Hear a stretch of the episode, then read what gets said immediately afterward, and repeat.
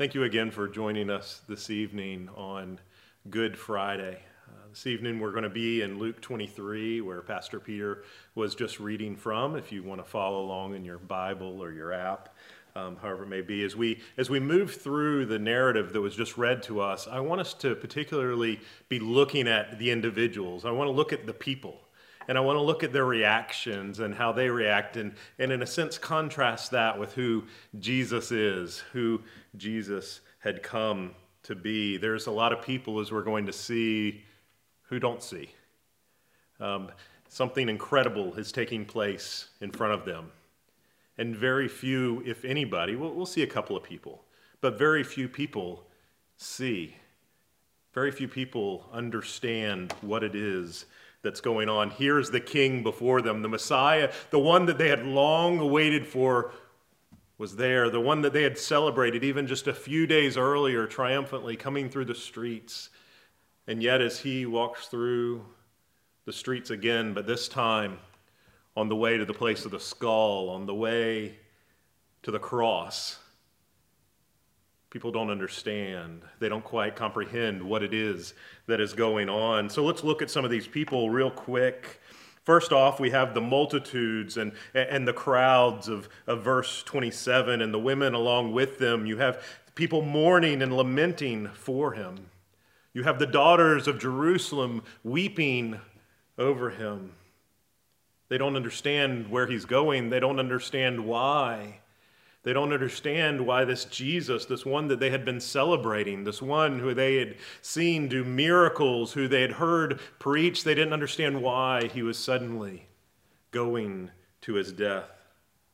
And then as he, he makes his way, as, as they, they get to that place, we see the rulers. What are the rulers doing? Way down in verse 35. They're scoffing at him, saying, He saved others let him save himself if he is the Christ of God, his chosen one.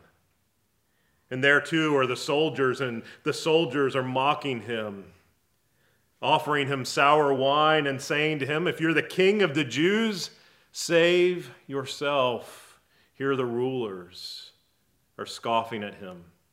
The soldiers are mocking him. They don't see what is really going on. They can't comprehend the greatness of what is taking place. And of course, we get to that first criminal in verse 39, hanging there beside Jesus. Here is Jesus. I mean, just think of the irony of the situation. Here's Jesus being crucified in between two criminals, one on either side of him. And right there in the middle, Jesus is the innocent one.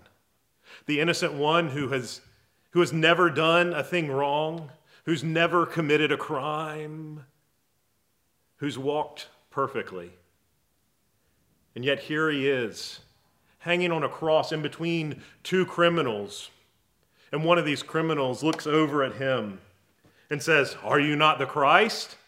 Save yourself and us. You see, we have all of these people around Jesus, all of these people watching. You have, have even the people that they're, they're like just standing there watching in verse 35 as he, he they don't know what to do with it. It's almost like driving down I 95 and there's an accident, and everybody just slows down and they're watching and they're, they're looking, and, and everybody's eyes are on Jesus. They see literally what's going on, they see a man being crucified but they can't really see.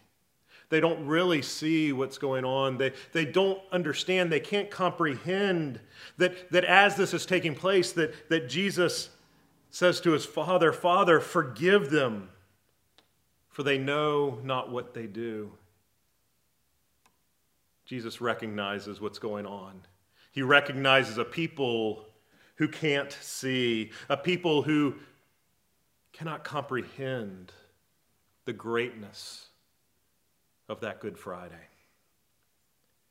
Now, as he's on his way to the cross, and then when he's at the cross, there's two incidents that, that take place, two interactions that he has with individuals that are a mark and a picture of the redemption that Jesus brings. The first is, is very very quick at the very beginning of our passage in verse 26, where this guy named by the name of Simon Cyrene is he, he's seized and, and the cross is laid on him to carry it for Jesus. And, and you might wonder what is going on there. And we don't know too much about this guy, but it is interesting that in Mark's account of the gospel, he tells us that Simon of Cyrene is the father of Alexander and Rufus.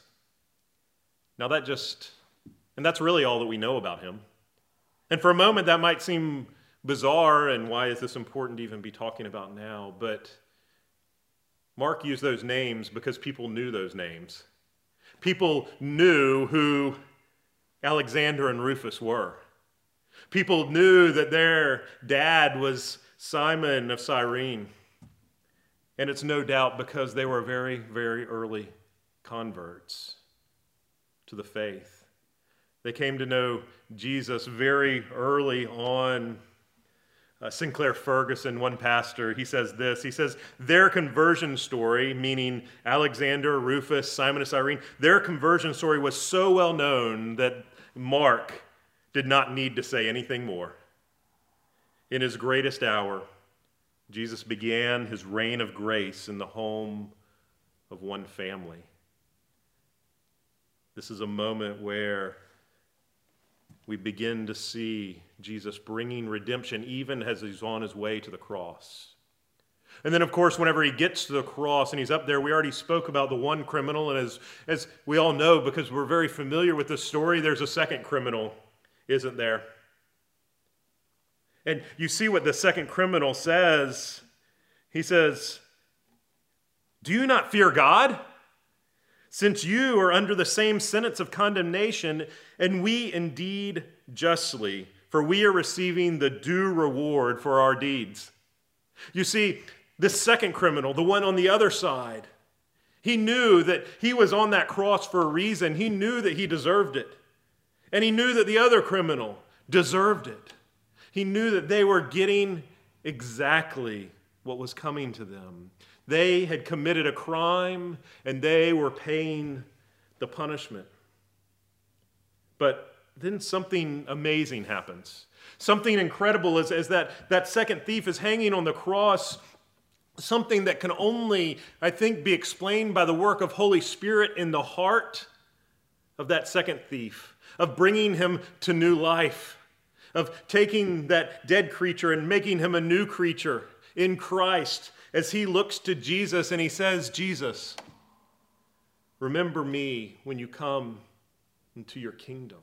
Something transformed in this second criminal. We, we, we talked about how all these people all around, nobody seems to be able to see. Nobody can really understand what's going on. And for some reason, the most unexpected person, the thief on the cross, the one, one dying for something that, that he had done, who is paying the penalty, yet he is able to see.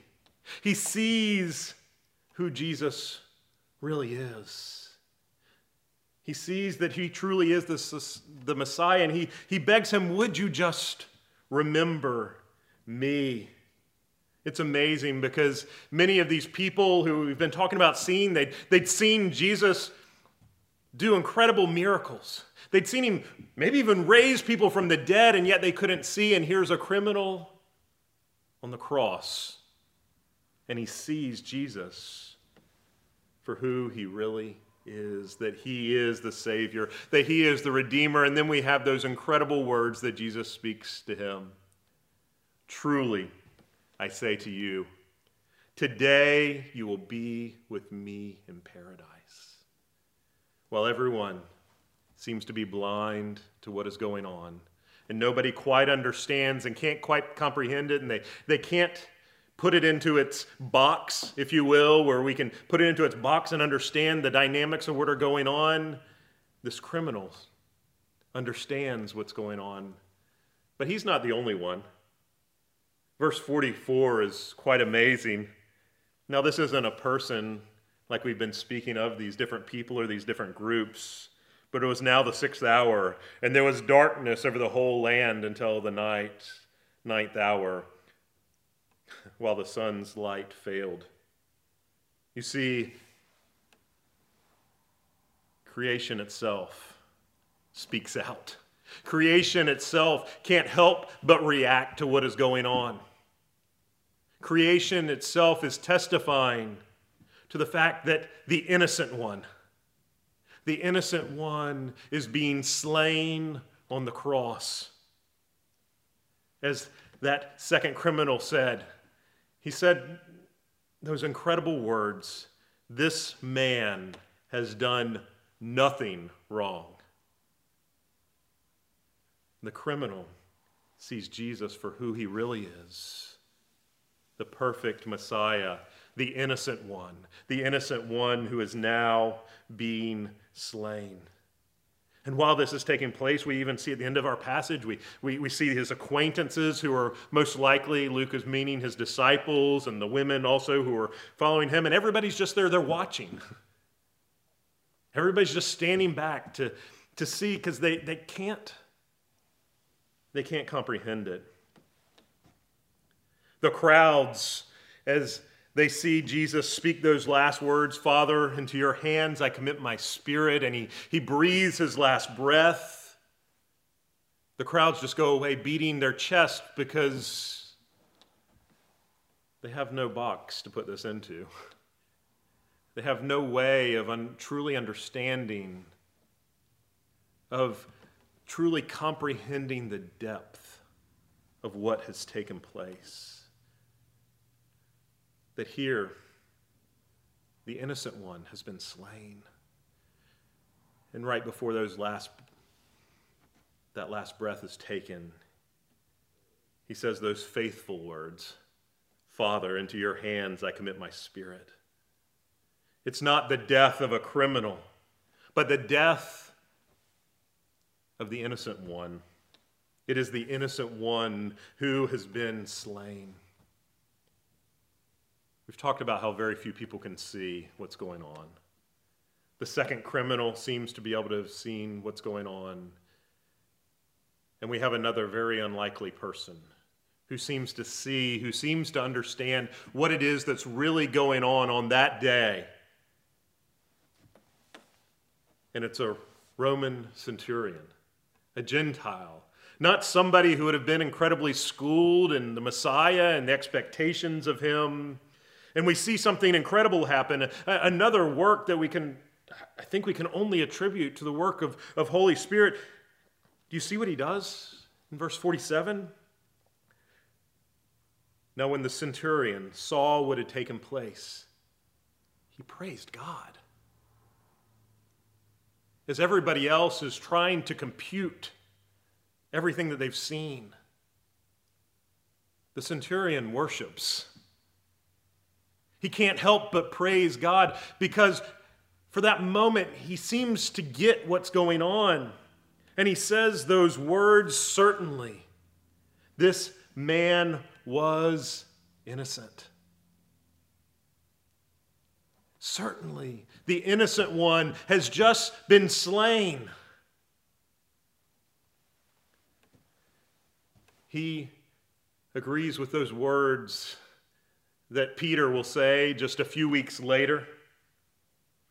As he says, You denied the holy and righteous one and asked for a murderer to be granted to you, and you killed the author of life, whom God raised from the dead. To this we are witnesses. You killed the author of life. You, you murdered the righteous one. The innocent one was slain. And I'm reminded of those words from Paul, some of my some of the words from scripture that I remember and love the most. Paul says this for our sake. He made him to be sin who knew no sin so that in him we might become the righteousness of God. For our sake, he made him to be, to be sin who knew no sin, so that in him we might become the righteousness of God. Do you understand the depths of what took place? That the innocent one was killed the innocent one was sacrificed for the guilty ones.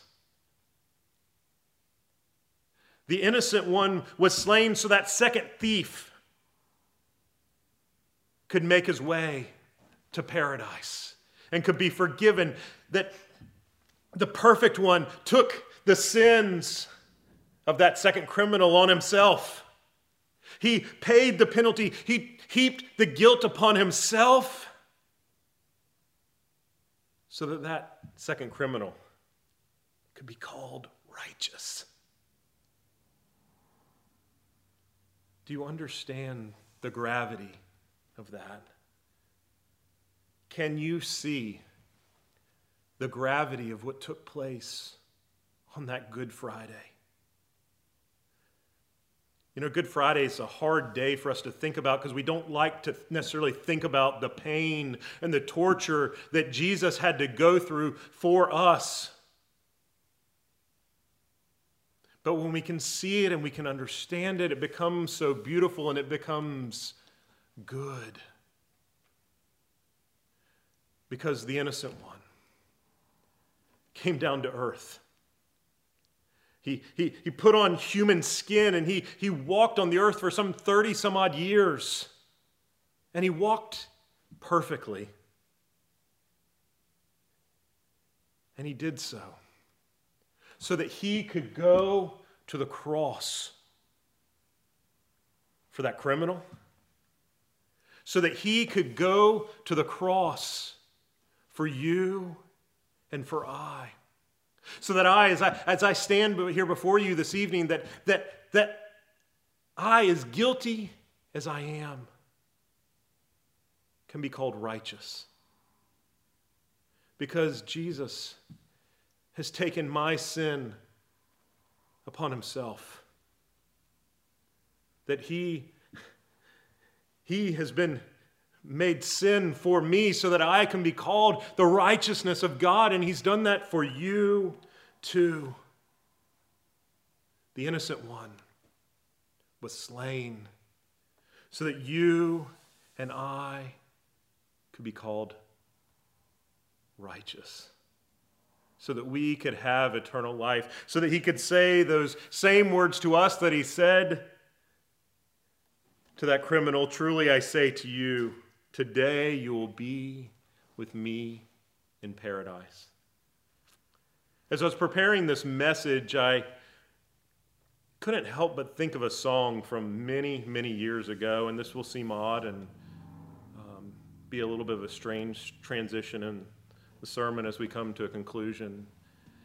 But back in my college days, I used to occasionally listen to um, a heavy metal Christian band called Tourniquet.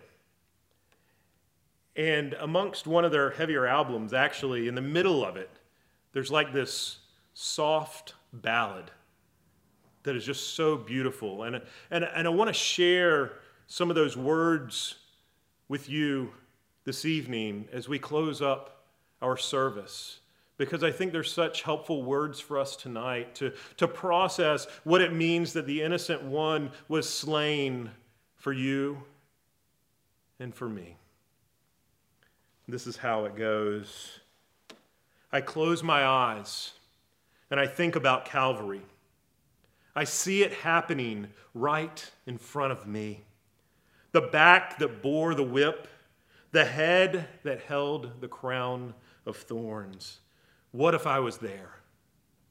Would I even care? Or would I just stare?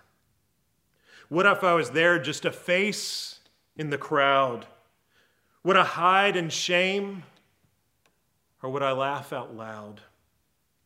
Would I pity him? Or think that he is just a fool, another criminal? Or, or, just the truth.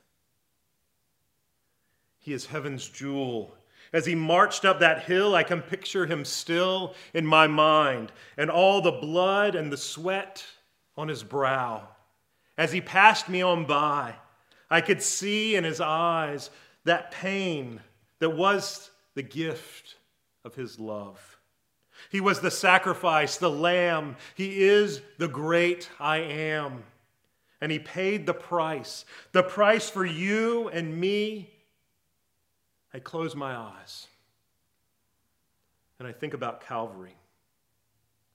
I see it happening right in front of me. Two criminals were there, one on either side of him. One hurled insults, and one believed. One hurled insults, and one believed. Which one am I? Let's pray.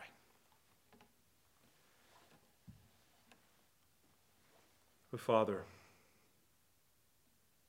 as we contemplate the incredible sacrifice of that Good Friday, it's hard for us to even comprehend. It's hard for us to truly understand. It is, if we're honest, it's hard for us at times to see as well. To see and to understand what really took place as the innocent one was slain. Oh, would you even this night, would you be working